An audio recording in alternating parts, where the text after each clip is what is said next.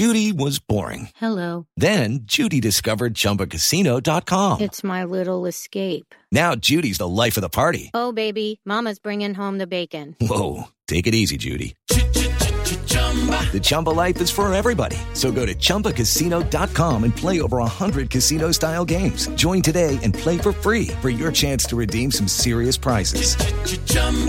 ChumbaCasino.com.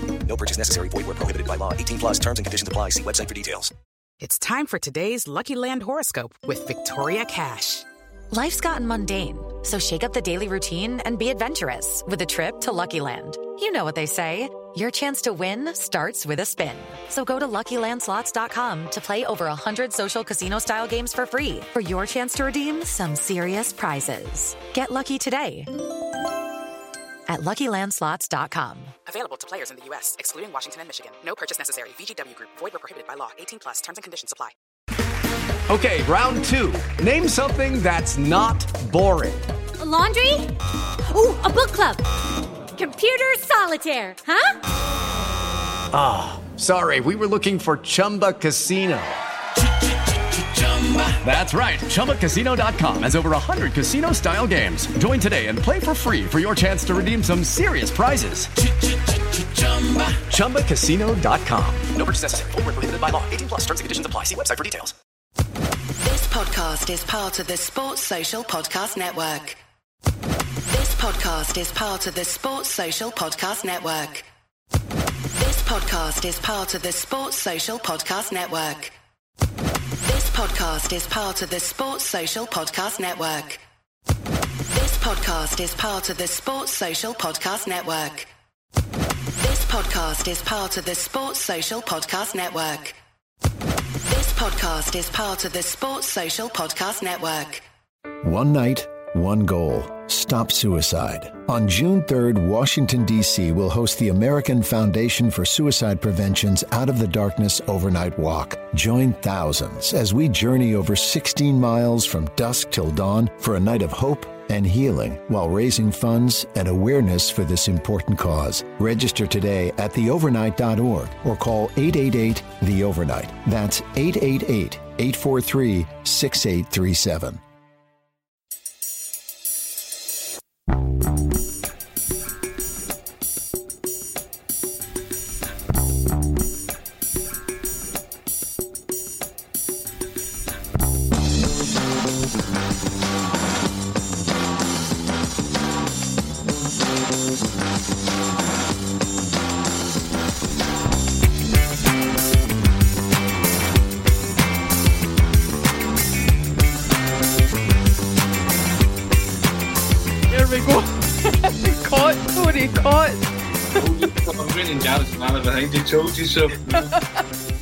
Uh, good afternoon and welcome to a Celtic State of Mind. It is Friday and I am joined as always by Tony Haggerty. How you doing, Tony?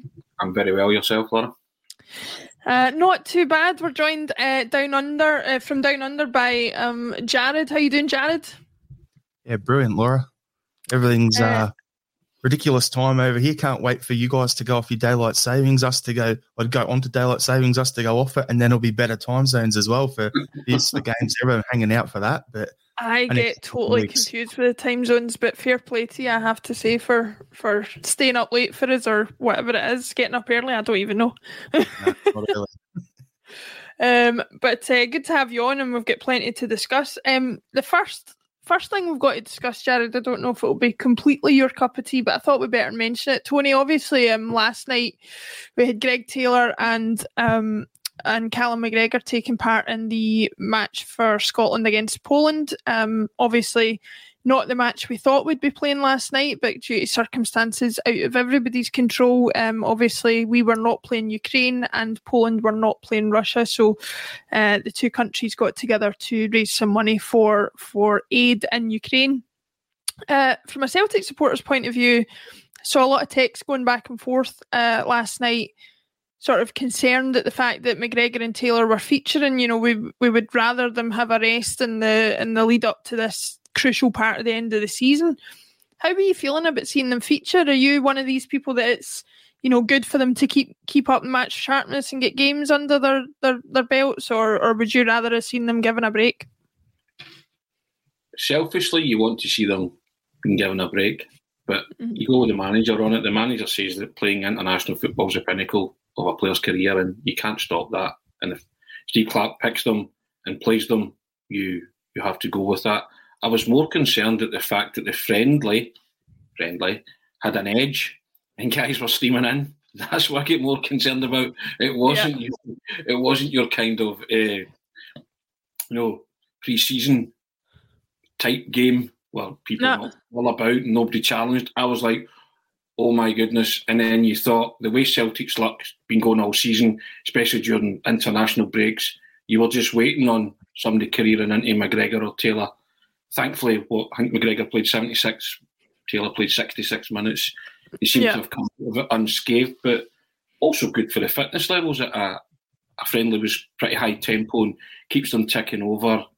But yeah, I mean, you you can't. I've seen before. You can't stop players from representing their country. They want to do it, and if the national manager picks them, then fine.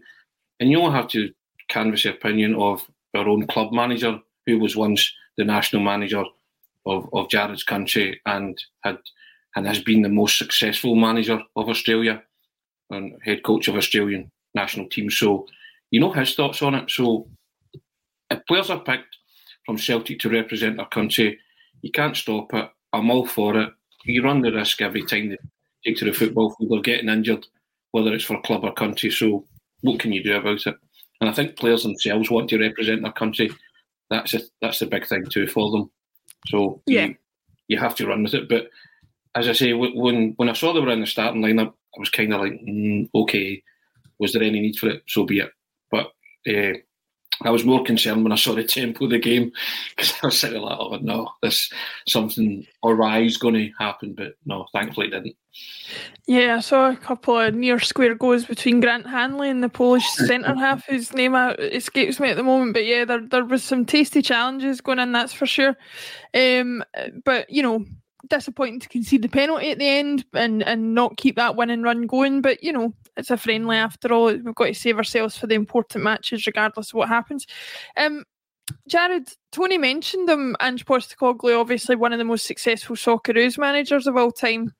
Uh, for for Australia, though, uh, it wasn't so it wasn't so um, good. Obviously, playing in that World Cup qualifier and what I deemed or what I called the Ange Derby against Japan. So, um, how are you feeling now that that Australia are obviously going to have to maybe take an extra step to try and get there?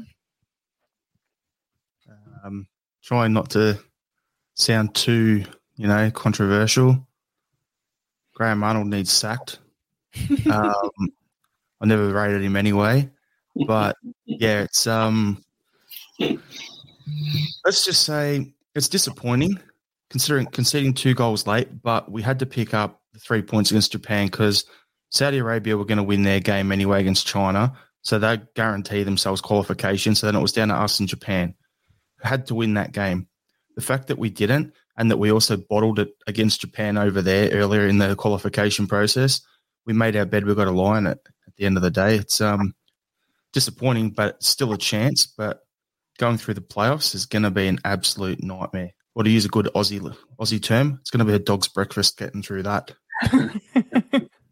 Jarrod, am I right in thinking that it could be the United Arab Emirates first, and then maybe Peru, Colombia, Chile, something like that? Is that? Yeah, it's, it's supposed to be uh, not Arab Emirates, so them over in I think we're playing Doha, and then four days later or something like that, it's the fifth ranked um, South American one. So, yeah, yeah, if it's Chile or Peru or Colombia, that's just called ball game. Um, it's Ecuador or someone like that, or Uruguay, we've, where I'd say it's a 50 50, could go either way because we've beaten those countries before. Yeah, yeah. So, yeah, yeah it's going to be interesting to see how it plays out. I'd love, in a way, though, for us to get through and it's against Colombia and then they have to play Morelos. Like, that would be absolutely unbelievable. just for banter reasons only. But yeah, it's not ideal. The Japanese squad, they're just unbelievable. I was talking to Liam, who's on our pod, who's based over in Japan, and he was just saying, like, that's the best that he's seen the Japanese team play in a good five years or so plus. So they were just on fire last night. The fact we lost 2 0 could have got battered probably, you know, four or five easily. Listen, the, the way things are going, we might all be um, honorary Japanese supporters if, if Scotland and Australia don't get there, given the, the Celtic contingent that's going to be in the team. I don't know what the chances are of all four of them getting called up, but certainly there will be a decent bunch of them there, and it might be a, ch- a chance for Celtic supporters to, to get behind a team, even if their, their own country isn't there. So we'll wait and see. Um, Jarrod, before before I go back to Tony, I just wanted to get your thoughts. Obviously, it's been a few weeks since you've you've been on with us on a Friday, and um, just wanted to get your overall thoughts on the the season so far and how things are panning out. Like the last time I spoke to you, um, you had said that things were looking up for Ange in a way that was quicker than his normal kind of timeline, and that that he seems to have turned things around at Celtic a lot quicker than he normally does. What are you thinking as things are going on? Are you are you still encouraged by what you're seeing, or have you seen a plateau in some of the ways that we've been playing? I think any any Celtic fan who says the way we've been playing over the last month, and so if they w- walking around saying that that's the Ange ball we saw at the start of the season, they're, they're lying. The games we haven't been we've miss, been missing that cutting edge, but overall, just in general speak here, we're picking up the points. The other mob are dropping points. At the end of the day, where he set it up really nicely. And the thing that I'm scared for with Anjo is that now he's going to have too many options. Once Kyogo's back and you got your Jota back and if Forrest comes back, he's going to have two guys for every position. When does a Celtic manager have those options? Mm-hmm. That's, that's, what, that's the main thing for him. He's got to manage it. It's a good thing, though, surely. Oh, absolutely. I'm not saying it's a bad thing at all. Yeah. We've been talking about that for ages. Like we want to have options. You want to be too deep at every position. It's just a lot further along in that than I thought we'd be. That's where we leave it up to the manager to decide who plays. exactly, horses for courses. It's a squad game for us now. Very much so. Well, Tony, I was going to put that point to you. Actually, Jarrod raises a good point that potentially, you know, the squad being back to full strength will have a plethora of options that we haven't had for a long time in terms of the squad. I think, you know, and you feel free to agree or disagree on this one, but I think Ange has shown that actually his preference is to be able to swap people in and out and have that squad game going. That that you know, actually, more options for him should be a strength. Yeah, he likes to rotate, doesn't he? Just because one team plays a certain 11 plays one week, it's not necessarily going to be the same 11 that plays the following week. And you have to say, recently he's called it spot on. You know, from Livingston going there and playing Nir Bitton at centre mid, and he had a great game. And he's not featured since. You know, I, have said that I like that phrase as well, the kind of horses for courses nature of it. You know, the manager knows best, doesn't he? And mm-hmm. Every week I have to try and second guess him and pick an eleven, and it's it's an arduous task. You know, I do know I do not too bad because he's trying get in, try and enter into the mindset of him, and I've kind of adopted that rotation horses for courses thing myself when I'm picking teams. But yeah, he he clearly knows what he wants game by game and who he wants to perform in the roles. You know, so there's lots of speculation that Kyogo might come back for Ibrox. Right, that's the latest. No, and and all throughout the season, the manager's throwing curveballs. Would you throw him in at the expense of Giakoumakis at this moment in time? I don't think so. But would you put it past him if you thought Kyogo was fit and he could do a certain job, like he said at the cup final when Kyogo was supposedly injured? Good luck trying to stop him from playing. He'd have snuck mm-hmm. on the team bus. He would have snuck on the park. That's the kind of manager he is. You know, sometimes takes a uh, high risk for high reward.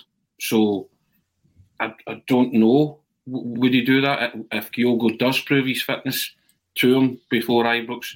Would he bring him in? I, I would, you're inclined to say no. He, he probably wouldn't. He'll, he'll go with Georgios Giakoumakis, but you know, it's it's Ange Postecoglou rotation's his middle name.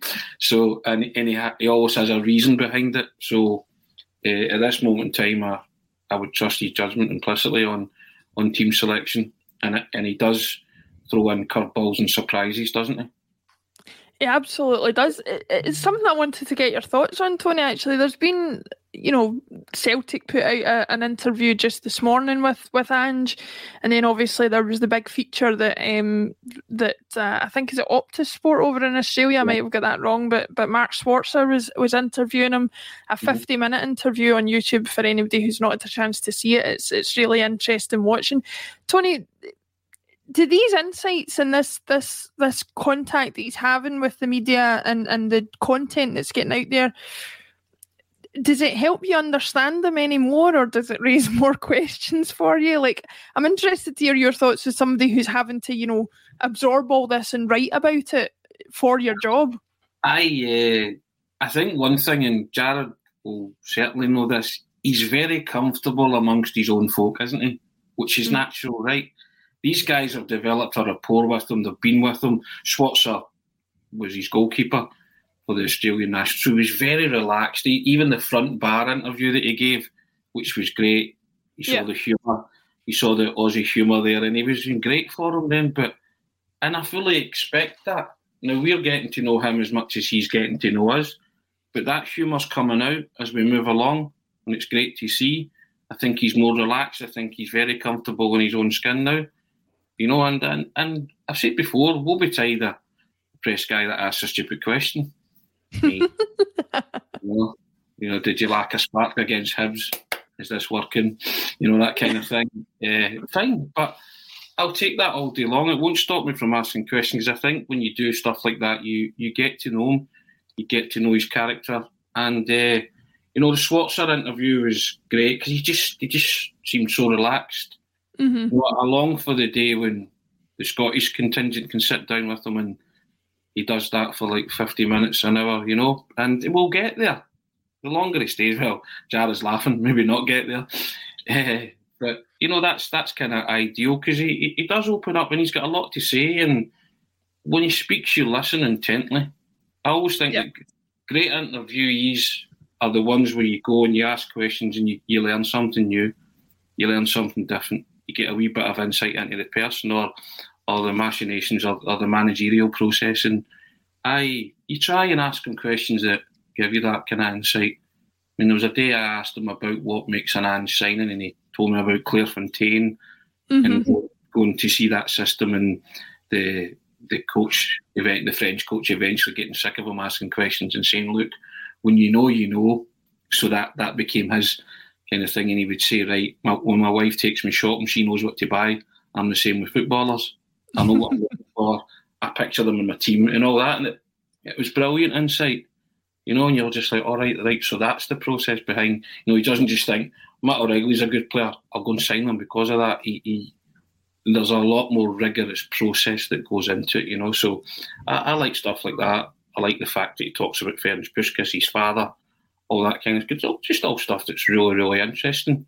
Not the kind of you won today, you must be happy. Of course, he's happy they won, you know. So it's yeah a waste of a question type thing, as you say. But and then you see you saw the guys in the front bar who he, he just he, he warms to people from Australia, obviously because they've they've got his back and they've been behind him from day one and following his journey. And Jarrod will tell you he's he's watched him from day one, so he'll notice his demeanour in certain uh, press situations with Australians and you know the likes of myself. But I, I I love him. I think he's great value, regardless if he's hitting me with a book in the top of the head and saying "You stupid boy." At least the stupid boy, if he listens, will learn. And I've I've, Yeah. I've opened my ears a lot when Andy's around, and I've tend to to zip that. Uh, well, it's interesting stuff. As somebody who has been in his presence and had the pleasure of asking him a question, I, I'm, I'm totally aware that you do it with your, uh, you know, holding on to anything that you can, bracing yourself for the response, even if you think it's a reasonably sensible thing that you're asking him. But Jarrod, I'll get to you and, and Ange in a, a little second. I just wanted to say thanks to everybody for watching on YouTube, Facebook, Twitter, Twitch, wherever you're watching. Uh, some of the comments coming in about the stuff we've already spoke about. Spoke about. Johnny Ryan says Taylor played well for Scotland. He certainly did. Um, uh, Michael Quinn saying I'd never try and second guess Ange, neither would I. And uh, Michael Quinn also saying that he's already supporting Japan, obviously the Socceroos and Scotland as well. So not that we're biased or anything, but you know, Uh, we we know who we like and who we don't like, and that's, I don't want that. to second guess Ange. I'm just asked to put out a team for every game, and I'm like, oh no, no, please no. Yeah, it's oh, it's I, I don't envy you that task. Um, Jarrod, I wanted to ask you. It's it's you know it's interesting. Obviously, as Celtic supporters, we are we are hoovering up any any content of Ange that comes. So no matter where he's getting interviewed, what's happening, we are seeking it out. But as somebody who's living and, and working in Australia and is aware of the media coverage over there, you know, we hear a lot over here that, oh, yeah, there's a big Celtic following in Australia and people are keeping up to date with Ange. And, you know, how, how big is that story in the sporting world in Australia just now, the success that he is having with Celtic? Is it is it as widely covered as we would like to think it is over there? It's that's a hard one because back page of the papers for the sport is AFL and NRL, rugby league, right. and local footy. Those are always the main the main kind of t- one in town. If the tennis is on, if the horse racing's on, those sort of things get a little bit of a play. Very rarely is it back page news. Mm-hmm. However, Ange has been on the back page in Melbourne once or twice. There's stories in there about Celtic. You're seeing a lot more. You've got three or four of the main media guys over here that two years ago you'd get the odd thing, oh, little line in weekends things, Aussies abroad, they called it, and it would be, oh, Tom Rogic played 18 minutes off the bench for Celtic in their 3 1 win against Kilmarnock. That was it. That was what we were seeing then. Now we're getting full on stories. There's Optus Sports who have a, a writer in Scotland who's doing a weekly article for them. You've got guys like Schwarzer going up to actually meet him there's a lot more coverage and long may it continue because um, I'm eating it up. I'm loving it. And I can't wait for November, even though there's a lot of people out there that don't think it should be happening. Can't wait to get in there and see my team play live in front of my eyes again.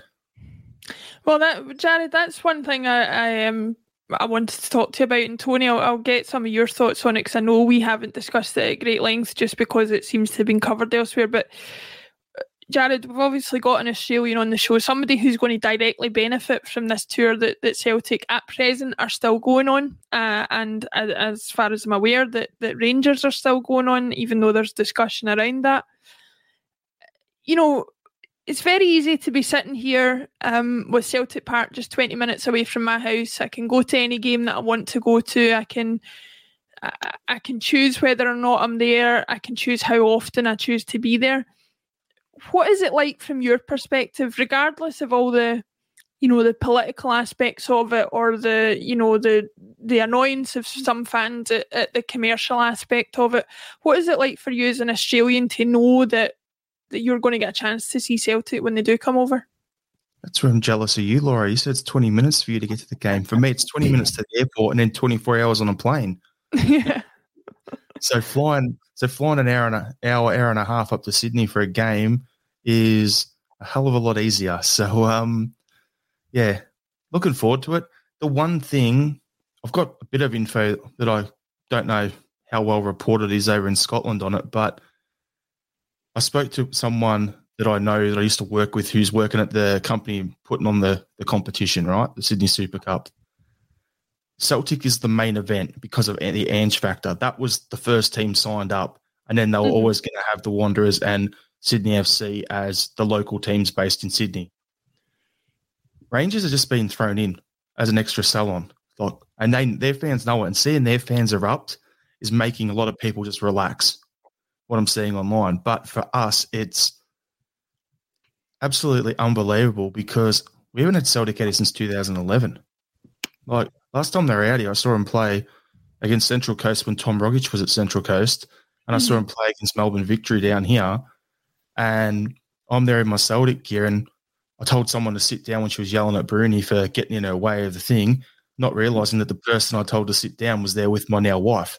So we were dating that even better then. So Celtic being in Australia, massive deal. And as you can see in the uptake of tickets, a lot of tickets are sold, being sold. And the main issue that I can see though is I don't think the police in New South Wales know what's coming if Rangers come. The problem you've got is the main CSC bar at Sydney City is in Darling Harbour in town. Central Station, the other side of the station, is where the Rangers supporters club is. We're all going to be mm-hmm. drinking all day for a night game to then get on these same trains to go out to Homebush, to where the sta- stadium is, to then walk in there. If anything is going to happen, it's going to be before or after the game on that train line. And that's the main issue from an, an Australian point of view over here that I don't think they realise how big a possible issue that could be. In terms mm-hmm. of the football, once you're in the stadium, you can sit there. There was a question earlier can you have a beer in the stadium? Yes, you can. So we'll be able to keep doing that. But then that creates the issues again after the game with the train line or getting or the cab rank or Ubers. It's all everyone in the same area looking for the same thing, like 30 odd minutes out of the main town. That's where the issue is going to be getting to and from the stadium from the main part of town and coming back. Like that's the one thing I have any concern about.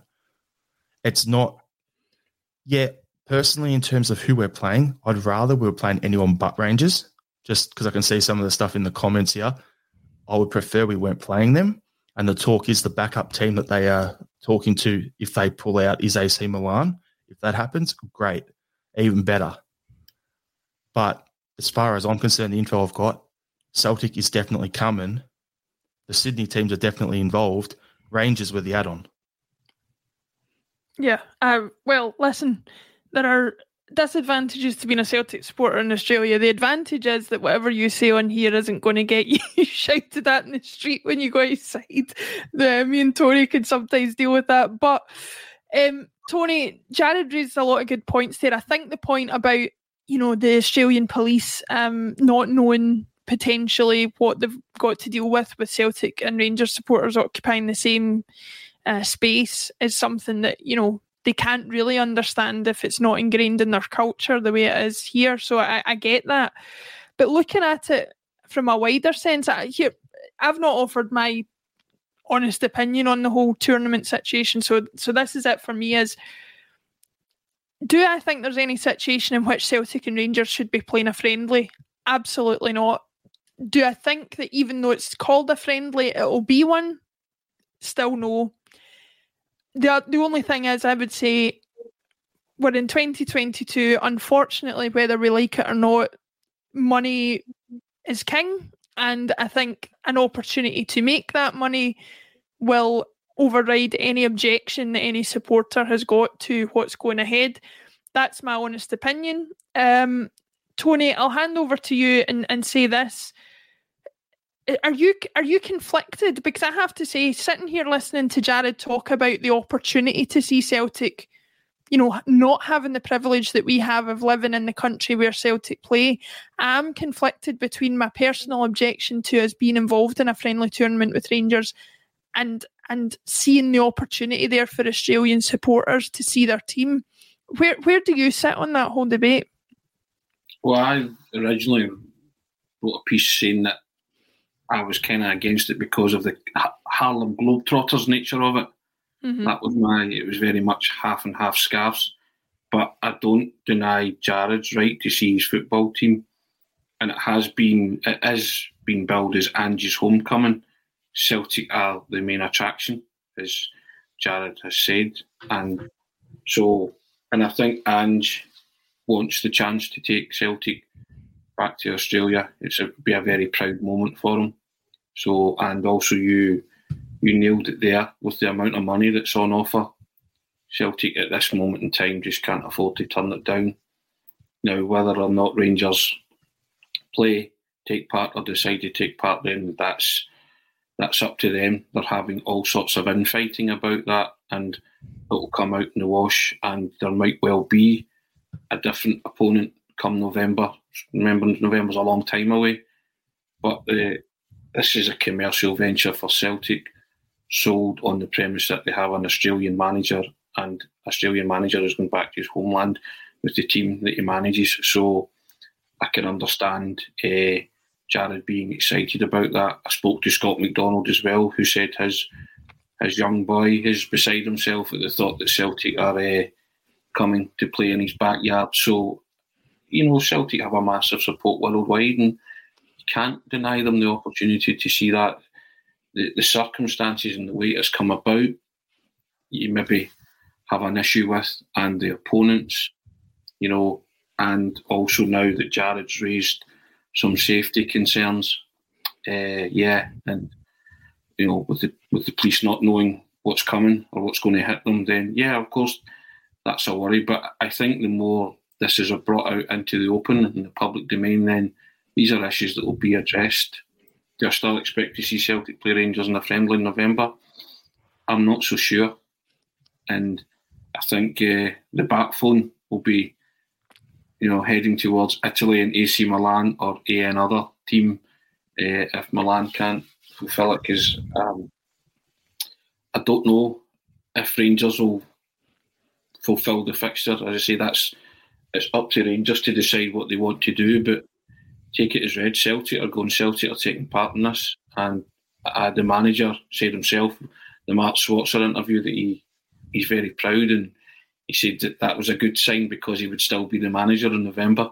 So yeah, it's uh, which which I thought was quite funny. Uh, uh, despite the way that well the season could still have a happy ending or a sad one, but I think you take it as read that Ange Postecoglou, no matter what happens between now and the end of the season, he will be the manager in November. He certainly earned that and beyond. So uh, I think it's a wonderful thing for Ange and his family and the Celtic supporters who reside down under. It's, it's March, and look at Jarrod just now. He's beside himself with the thought that his team's coming I'm to play. Ah, you know, he's buzzing. So there you go. That that that says it all. And I think seven uh, and a half months. There you go. It's not like I'm looking at it. just quickly. You get a calendar and the, the crosses marked in the days. Not quite, uh, maybe later. But I've got one thing that I wanted to ask you guys as well, just for a bit of insight for myself, is I understand we had this discussion on our podcast, and what I'm trying to get my head around is one of the guys made a point. He's been out of Scotland for a while, and we're trying to figure out like I understand the word friendly, and then the way it's being promoted by Optus over here using the the old firm tag, which no, it's a Glasgow derby. We all know that. But my question is, and the thing that was brought up on our podcast was if you've got an El Clasico being played in America, if you've got Manchester Derby being played around the world, if you've got Boca Juniors and River Plate playing against each other in Mexico, you got Celtic versus Rangers playing in Sydney. What's the difference between them, first of all? And is the hatred an overblown thing based on a, the Glasgow Goldfish Bowl, or is it an actual worldwide thing that we're going to find out over here in Sydney. Well, I, want, had, I just want to find out what you guys think. I, I, I wanted to bring this comment up because I was actually just about to talk about this very point, Jarrod. A- AJSC Tech says, I disagree with the view that we cannot play Rangers in a friendly game because that view seems only justified by hatred, and that's not a good enough reason for me. I want to make something clear here when I'm speaking to people. I do not hate anybody mm-hmm. because of the football team they play for or the football team they support. I think if you hate somebody because of a football team, then quite frankly, you're a moron. And I think to say that you can't play a team in a friendly because it's only justified by hatred is another, quite frankly, a, a point I just don't agree with. Mobile phone companies say they offer home internet. But if their internet comes from a cell phone network, you should know. It's just phone internet, not home internet. Keep your home up to speed with Cox. Cox internet is faster and has more reliable download speeds than 5G home internet. Cox is the real home internet you're looking for. Based on Cox analysis of Ookla speed test intelligence data Q3 2022 and Cox serviceable areas, visit cox.com slash internet for details. This week on The Marketer's Report, Patrizio Spagnoletto, Global Chief Marketing Officer, Direct to Consumer for Warner Brothers Discovery, weighs in on building trust. Trust is a really hard thing to build and a really easy thing to destroy. And we have to be very respectful about that. Our partnership with iHeart has really helped us build that trust and that relationship with the on air talent. As the number one audio company, iHeartMedia gives you access to all. Every audience, live conversations, trusted influencers, and the data you need to grow. Go to iHeartResults.com for more to me and Tony feel free to correct me if I'm wrong. The term friendly to me simply means a game which is not part of a competitive competition. Not, not a competitive game. Oh, that, that's it, isn't it? It, do, it doesn't mean you have to play it in the spirit of of uh, liking the other team or anything like it. But equally, that doesn't mean that things have to stretch towards hatred. I think if you hate somebody because of the team they support, then I'm afraid that that's not that's not a train I'm willing to get on. We, we've we've seen we've seen the relationships between Tommy Burns, who, by the way, eh, you know, there's an upcoming story about him at the King's Theatre that you can get tickets for. A hero of Celtic was a massive friend of another hero of Rangers, Walter Smith, who we sadly lost this year. I got a lot of stick online for um, reminiscing about about Walter Smith, about being sad that he's passing, about being sad that a man who has a wife, sons, and grandchildren was lost because apparently you can't do that as a Celtic supporter. I'm sorry to say to say that you don't want Rangers to mm. win or you don't want to uh, be cordial to Rangers in a football match is born out of hatred is just is just a silly comment to make in my opinion. Tony, I'll hand over to you, but that's my understanding of a friendly is just simply a term to mean a non-competitive football match. It's nothing more or less than that to me. I don't do hate, Laura. It's not in my vocabulary to hate. And I think in terms of football, there's more to unite you than divide you. All the only thing that's different is the colour of your scarf, or the colour of your jersey. I, I, I can't I can't bring myself to ever hate someone at all, really, and certainly can't bring myself to hate anybody because of the football team they support. Just think that's a preposterous notion, and it's the way I've been brought up. And if people don't like that, then there's not a lot I can say or, or do about that. I've always tried to be as professional as possible in my job. Everybody knows I'm a Celtic supporter, but I'm also a football journalist. But I uh, I call it as I see it, and to to use the word hate in terms of you know Celtic Rangers, then it's just as I say, it's it's not in my vocabulary. I'd never do it, and I've never ever done it, and never will. Uh, I I think like everything else, in terms of competition, you respect your opponent. Tommy Burns did, Brendan Rodgers did, Martin O'Neill did, Jock Stein did. So uh, you you can have a healthy respect. You, you, you can not want your opponent to win. That's natural. Uh, that's just that's just rivalry. But terms of hate, nah, I, I never bought into the whole hate fest about Celtic and Rangers, and, and I never will, because lots of my friends are, are Rangers supporters, and, and I've been lifelong friends. Everybody's the same. So uh, we we love a game of football. As I said, your colours are different. That's it. The team you support's different. You know, and in terms of the friendly, Celtic play Rangers in the Sydney Cup. You know, think well, it's not going to be a friendly. Mm-hmm. Yeah, like, you know that I don't know if there's a trophy at stake. Jarrod will be able to tell me this if there's an actual piece of silverware or, or gold, whatever you get. You know, it doesn't matter if Celtic and Rangers play in a match. Both both teams will want to win it, so it'll be a hell for leather football match because they don't do friendlies, do they?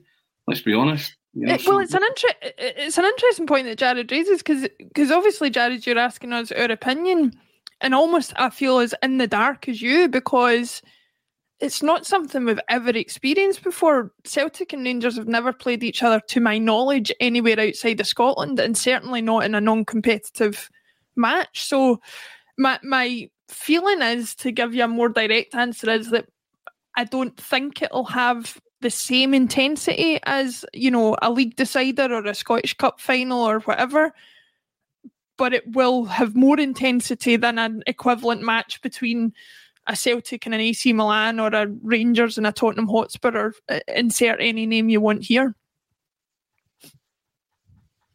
But yeah, I I don't know what you think of that, Jarrod. Whether you think it's what you were expecting or. No, I know the game's going to be watered down anyway because the World Cup's on. Like we're going to be missing players. That they'd be missing players. It's common sense. Like, you know, I wasn't born yesterday. I kind of know that and expect that. So I know it's not going to be the same as what we're going to have, you know, on the third or whatever it is of, of next month. It's going to be nothing like that. But at the same time, it's a well, what are we going to get? And is this going to carry over? That's more what I was asking because, look, I hope it doesn't happen. But I know Celtic fans, we travel, we travel, we go anywhere, we have a sing song, have a few drinks, have a sing song. It's a great big party, right? So I know our side's going to be good, but what's it going to be like? As I said, between Sydney, the train lines, and the stadium, who knows? I think I think your question's as good as ours on that one. We'll just need to just need to wait and see. We'll find out in the fullness of time, Jarrod. We'll find out. Right, I'm big enough, enough yeah. to handle myself. I'm good. Depends. Uh, is a is a tinny in Australia bigger than a can of Tennent's over here? I don't think so.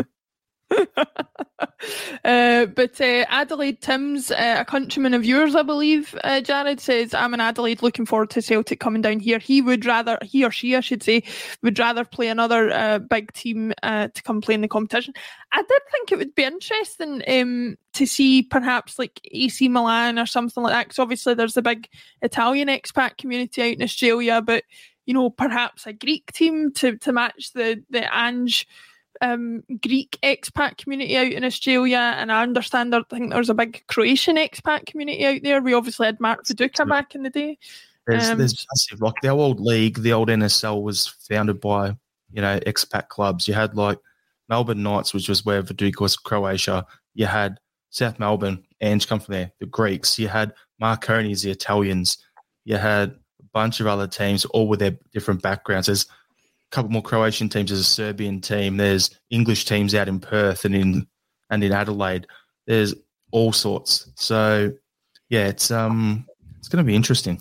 But yeah, I'm, I don't think you get a Greek team to go to Sydney because the largest Greek community in the world outside of Greece is in Melbourne. Mm-hmm. So you're you're going the wrong place. You're probably better off getting Sydney or getting an Italian team to go to Sydney, or I don't know, maybe a German team or something because there's a few of them there. Who knows? An interesting one to see. I mean, Australia is a melting pot, so I'm sure no matter where the teams are from, you could find a you could find an expat community in Australia to, to turn out for them. But it's just an interesting thought that maybe it would have been a better use of that that extra slot to to try and capitalise on that. But we will wait and see. It may may still happen yet. Um, we'll go back to, to more pressing matters for Celtic um, and, and, look both at the most recent games and and ahead at uh, the upcoming match, which obviously is the Rangers match at Ibrox on the 3rd of April. Tony, I'll come to you. Um, the Ross County match the other night, although we talked about, you know, the team being up and down in the last few weeks, the Dundee United match and the, the Ross County match, you know, some of the football's not been the most exciting in the world, but I would say the word I would use to describe the way we've performed recently is convincing. I've never felt, uh, you know, worried that we're we're going to suffer a defeat in the past few weeks. Do you think the Celtic team, Tony, is finding their feet just at the right time? Do you think we're kind of settling into a rhythm that hopefully can carry us through to the end of the season, or am I being, as I like to be, too optimistic? Oh, and Jarrod, I kind of told you so about Ange. Ange kind of told us so, didn't he, that this team would peak at the business end of the season.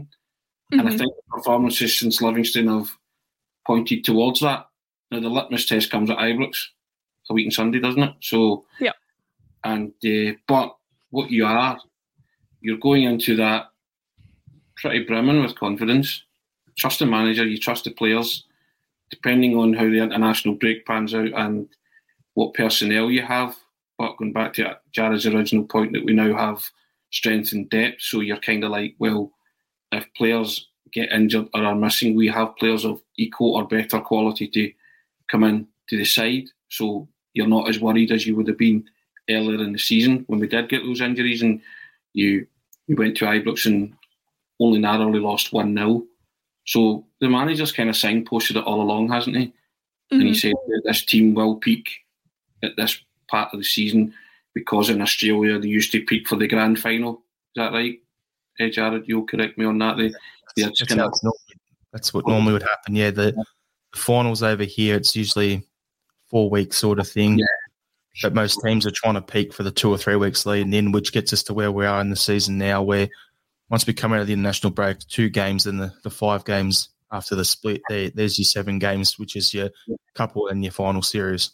Yeah, he was equivalent. So this manager has said he wants the Celtic team to peak for these games. So in in relation to the performances, I thought Livingston was terrific. I thought Dundee United do well, never in any danger. And then in Ross County on Saturday, I, I thought they made light work of Ross County and some of the play at times was particularly scintillating. There was a move with Maeda, a couple of flicks, and mm-hmm. Matt O'Riley shot past the post, and it would have been one of the football goals of the season. I was actually cursing Matt O'Riley for missing, uh, but hey, you can't have perfection. But and then I touched upon it on Monday with uh, Giakoumakis, and I touched upon his second goal in particular, the the instinct, you know, the striker's instinct, the spatial awareness, not only the header that comes off the player on the line, but then he guides his eyes away and mm-hmm. guides the header that way so that it won't hit the defender on the line again. When the temptation would have been just to head it back straight where it came from, and you would hit the defender again. But he had the presence of mind, all in a split second.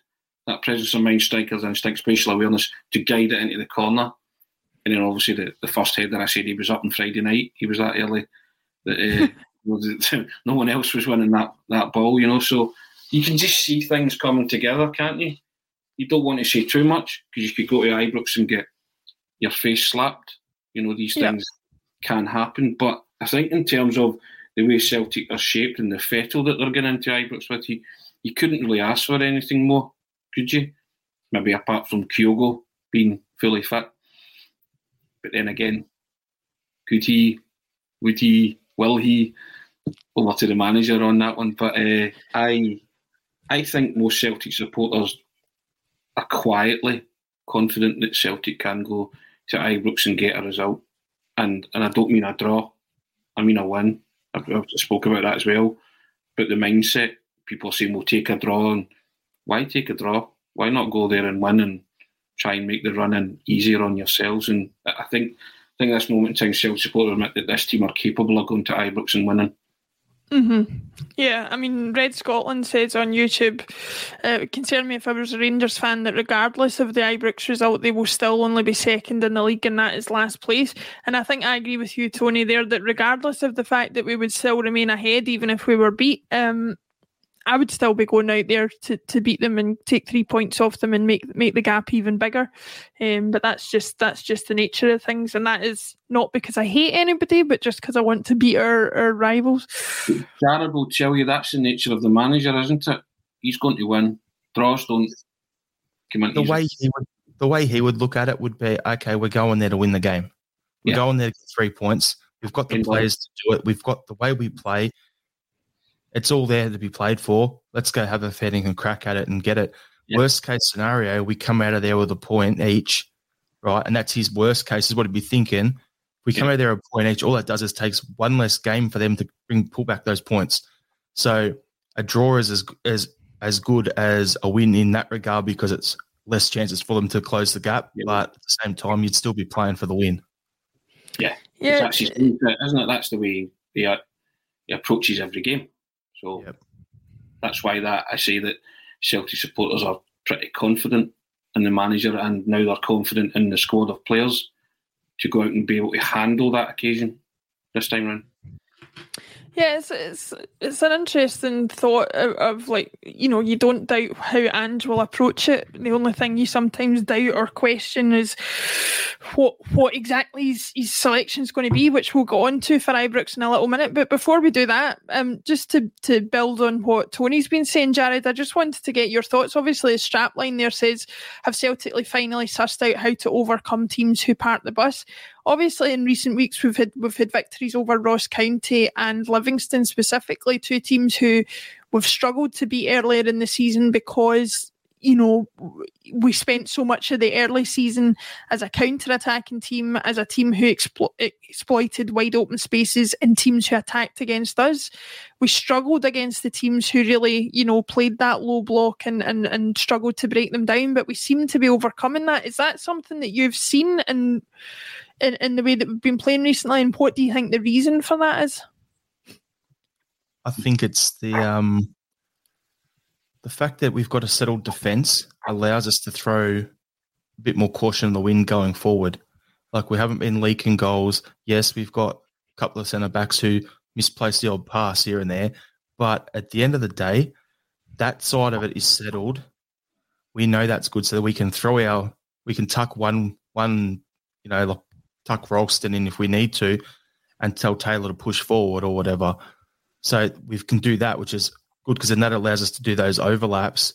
And then the biggest thing for me Mobile phone companies say they offer home internet. But if their internet comes from a cell phone network, you should know. It's just phone internet, not home internet. Keep your home up to speed with Cox. Cox internet is faster and has more reliable download speeds than 5G home internet. Cox is the real home internet you're looking for. Based on Cox analysis of Ookla speed test intelligence data Q3 2022 and Cox serviceable areas, visit cox.com/internet for details. As the number one audio company, iHeartMedia gives you access to all. Every audience, live conversations, trusted influencers, and the insights and data you need to grow. iHeartMedia is your access company. Go to iHeartResults.com for more. is these guys are start have got that run of games playing together because there's a lot of new players, so now they're starting to understand the intricacies of okay, in this situation, O'Riley's going to run here, Hatate's going to be here, things to look for.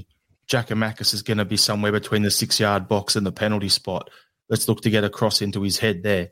And I think he's a big factor in it as well, Giakoumakis. He's the sort of striker, especially with teams are sitting back in two rows of five. We haven't had that sort of striker. God knows how long. Like, honestly, I can't remember us having one like he reminds me a little bit of Hartson.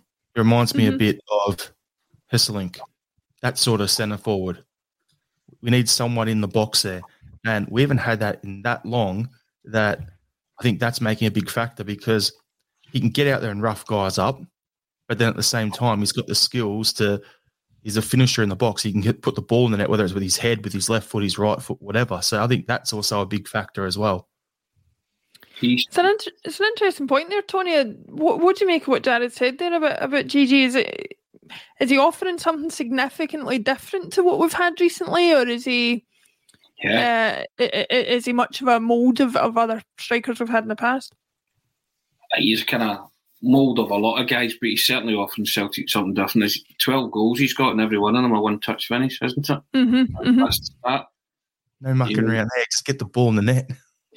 Correct guy, you know. So you take that every day of the week, but you look at the calibre of goals. You know, the headed goals last week, with that striker's instinct. The one at, and I, I talk about the one at Tynecastle a lot because the way he scooped the ball over the defender's trailing leg, he managed to scoop it up and over it. Uh, presence of mind. These are all split second strikers' instinct. Bang, it's in the net, one touch. You know, if the, the ball's on the money, then the header from Ralston's cross against Dundee for the perfect hat trick just threw himself at that football. Didn't matter if there was a boot or a goalkeeper coming out, he was winning that header Mm-hmm. the winning goal. So you have a, a hybrid of a lot of strikers in there, uh, moulded into one guy, and you know you you can now understand why he was a top scorer in the Eredivisie last season, and this was with the club that got relegated. You know, he came and he got injured and he he got COVID as well. Then he got ill, and you know that it was a lackadaisical nature of the penalty against Livingston that a lot of people were really annoyed with because they felt in the grand scheme that it could be very crucial in the season. And uh, and ironically, I thought his penalty against Ross County wasn't much better. It just so happened to Well, keep him in the wrong way. I was I was just about to say that, Tony. If if if he scores the goal against uh, the penalty against Livingston, he's a cool customer and he's a cool Yeah, cucumber. correct. But he misses it, and then the one goes in against Ross County, and it's a different story, you know. Yeah, of course. So, but I, uh, you can't doubt that he's a pest, isn't he? He's a Mhm. nuisance, and he's got a lot of things in his armory which he can do. And as Jarrod said there, yeah, you, you, you know, you, you strikers always get compared to who they look like, and certainly in Celtic mould, he is a Jan Vennegoor, John Hartson type, isn't he? A big physical powerful presence, which he's got you, the Sutton touch. That's the thing, though, as well. Yeah, with his he's touch got in a- the box. He's got a subtle touch actually in the box for you know a good touch for a big guy. That kind of cliche, you know, but he, he actually has, you know. My and, uh, favourite goal that he scored for us, Tony, was the one where he's run to the near post and then he's back heeled it in. Like that was one of his first goals for us, and still to me that showed that he's got the Yeah. touch and the wherewithal to Yeah. know. Okay, I'm not going to get much time. How can I get my foot on this and beat the goalkeeper and the defender? So he's got a brain and he's got a quick reaction time. So to me, that showed that there was a player there early days. Yeah, so you and now it's all been married together, and he's having this wee goal run and goal glut. You know, two back-to-back hat tricks at Celtic Park for himself, and now he's talked to talk about Rangers, hasn't he? So he now has to go to Ibrox and walk the walk. But he's a confident guy, and he's done everything. Bar score against Rangers in the 3 0 game. Allan McGregor was pulling off unbelievable stops, and he must wonder what he had to do to score. But you know, he can go to Ibrox and really cement his reputation because that's that's where guys kind of uh, you know legends are made and heroes are made, and and and I'm sure he knows that. So, and he, he's certain, well, not say certain, but he's more or less going to be given the nod. He'll be leading the line. So go and make a name for yourself and go and take Celtic a step closer towards the title by by winning at Ibrox. I got a comment for Laura here. Then you know he gets the the the, the, game, the game winner at Ibrox. You know, tops off. For all you ladies, there you go. There's your Greek Adonis right there, dominating. There you go. I think everyone will be happy if that happens. Well, I was going to say I w- I wouldn't object to it. I'll put it that way. Um, yeah, talking wasn't- talking. of- he was referred to as a Greek god, wasn't he? And and Ange flippantly said, "All right, so you're talking about him, not me." Which I Aye. thought was- That's why when Adonis said, "I don't want to upset Ange." yeah, exactly. Oh, do you know what? As long as we get the goals against Rangers, I'm not caring who takes their top off. That's fine. Uh, anybody will do. Um, uh, talking about looking back, um, some of the comments coming in. Urban Culture says we're full of confidence now. That's the difference in previous matches. Um, that and Tony, you're talking about Giakoumakis uh, being full of that confidence as well. And talking about um, Ange and his attitude towards the game at Ibrox, uh, Green Lechty, Green Lechty says Ange doesn't know how to play for a draw. He'll be going full tilt, which I think is in agreement with what we said. Um, just looking ahead to Ibrox, Jarrod, I'm going to put you in the spot here, but Peter uh, McGee says whichever 11 start at Ibrox, we know it will be a strong team, any post international injuries aside. Just don't play Roderick and O'Riley together, please, Ange. And then Steve J on YouTube says specifically, so who does Jarrod think the starting 11 will be at Ibrox? No pressure, Uh. Go for it. Tony has to do it every week. Let's let's see what your what your uh, thoughts are, Jarrod, on that one. All right, back line will be Harding goals. We'll have Taylor, Starfelt, Carter Vickers, and Juranovic because we need another fireball moment. Okay. Um, Kelmac, you'll have hmm, Rogic won't be out there because looks like he's still hurt. So we'll have O'Riley, McGregor, and then do I go with Bitton and push McGregor forward? That's what I'm more leaning towards, or do I go with Mhm. Hatate? That's that's the question in the midfield. Then up front, you'll have Maeda left, you'll have um, Jota out right, and Giakoumakis in the middle. I've got to say I don't disagree with most of that. I think like like what you've said, Jarrod, the the big question will be Bitton or Hatate and and by extension where where McGregor goes. Now we had a bit of discussion about that last week, um, Tony on the pod with regard to Bitton's position in the team, um, where McGregor plays best. Are, are you stuck the way Jarrod seems to be about what that selection should be? Are you a bit more certain in your mind about how you would approach it at Ibrox in terms of personnel in midfield? Hatate, O'Riley, and McGregor for me. Full stop. There you go. You're, you're, you're going to win the game, and I think those guys give you a chance, a better chance of winning the game. There's there's three match winners there in your midfield. And that's taken out with the, the match winners that you have in the front line. So, but I So- think those. Yeah, go on, Jarrod. On the back of that, Tony, are you thinking that the midfield's going to be the main battle? Because for me, I see their biggest weakness is they want to come and attack us, and I went for pure speed on the left end with Jota out right. because uh-huh. their biggest weakness will be getting in behind their centre mm. backs, not their centre backs, getting in behind their their wing backs and allowing that those crosses to come in to Giakoumakis in a one on one situation. So I think the key thing for us is going to be clogging that midfield so we can get out wide and and get in uh-huh. behind them. That's the uh, key. I just don't trust Bitton to behave himself when I'm a game of that magnitude.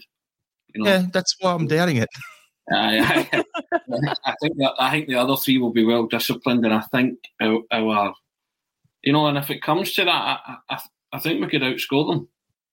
but bottom line, I, I think we could have what Dan Orlovich said, you know, one of those three two four three five four jobs.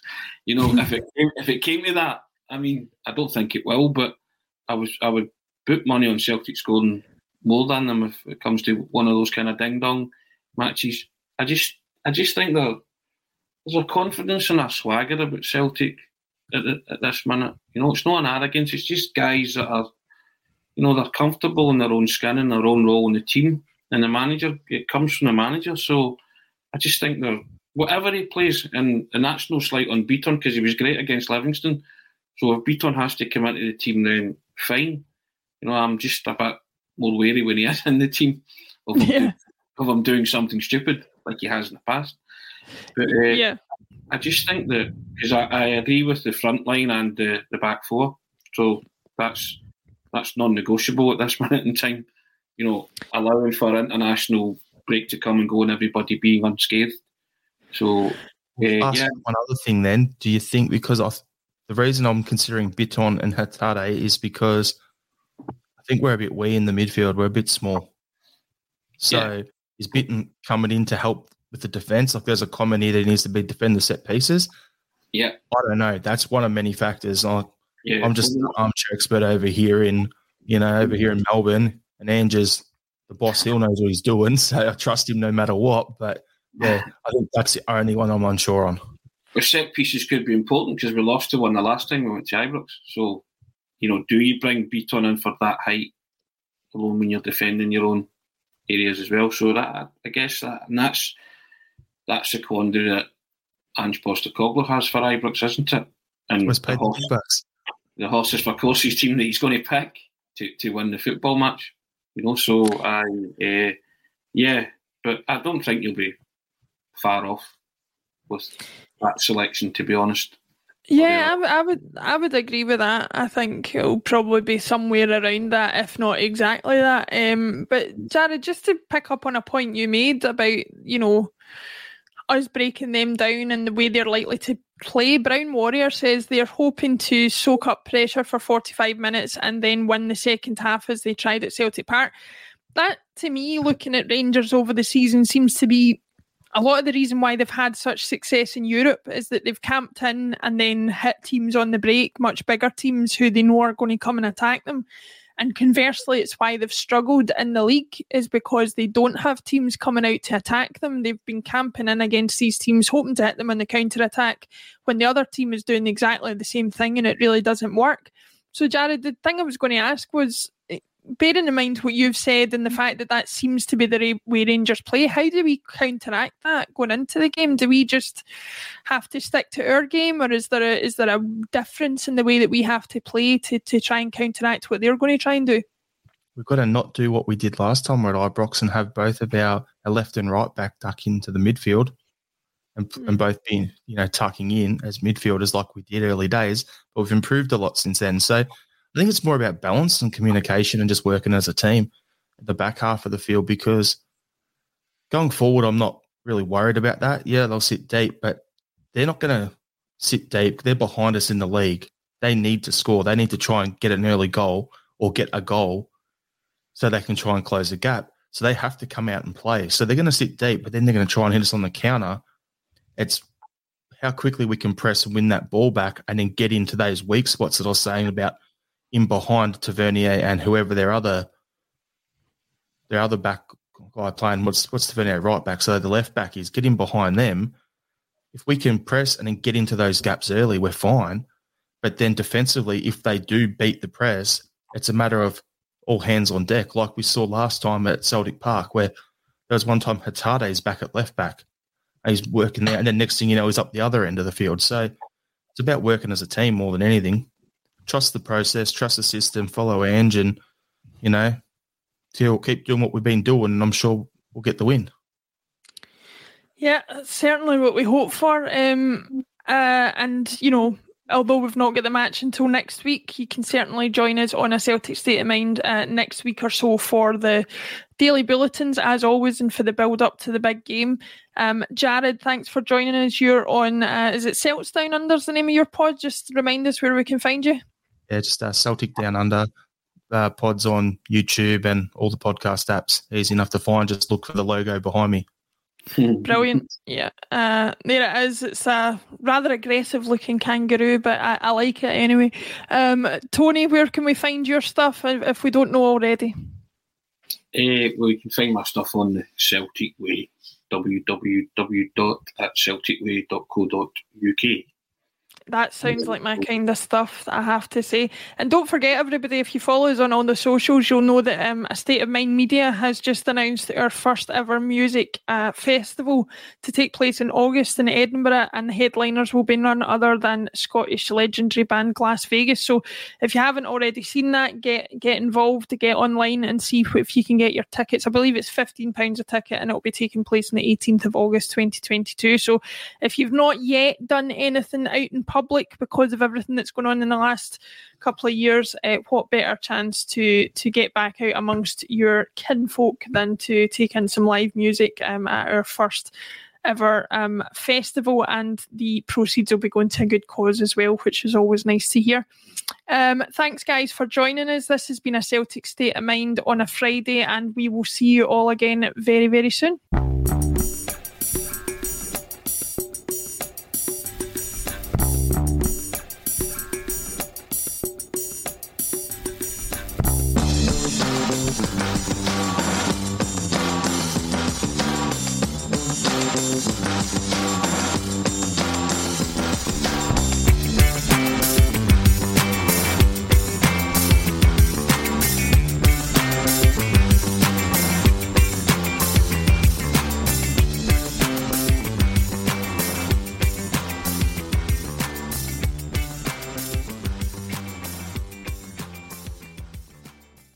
Mobile phone companies say they offer home internet.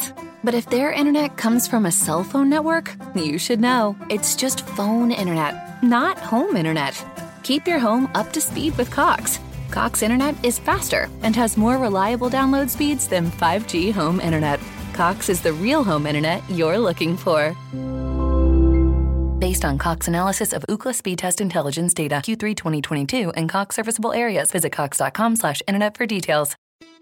It's the Marketer's Report. This week, Patrizia Spagnoletto, Global Chief Marketing Officer, Direct to Consumer for Warner Brothers Discovery, weighs in on the difficult task of building and retaining consumer trust. Trust is a really hard thing to build and a really easy thing to destroy. And we have to be very respectful about that. Our partnership with iHeart has really helped us build that trust and that relationship with the on air talent. The best thing for us to do is to build a relationship with our consumers. And if those consumers have a relationship with the DJs that are on air, then we want to build on that. House of the Dragon, which was one of our most successful, if not the most successful campaign we've ever done for a show, audio was a core part of that. As the number one audio company, iHeartMedia gives you access to all. Every audience, live conversations, trusted influencers, and the insights and data you need to grow. Not just a media company, iHeartMedia is your access company. Go to iHeartResults.com for more. Sports Social Podcast Network. Sports Social Podcast Network. Sports Social Podcast Network. Sports Social Podcast Network. Sports Social Podcast Network. Sports Social Podcast Network. Sports Social Podcast Network. Sports Social Podcast Network. Step into the world of power, loyalty, and luck. I'm going to make him an offer he can't refuse. With family, cannolis, and spins mean everything. Now, you want to get mixed up in the family business. Introducing The Godfather at ChumbaCasino.com. Test your luck in the shadowy world of The Godfather slot. Someday. I will call upon you to do a service for me. Play the Godfather, now at ChumbaCasino.com. Welcome to the family. No purchase necessary. VGW Group. Void where prohibited by law. 18 plus. Terms and conditions apply.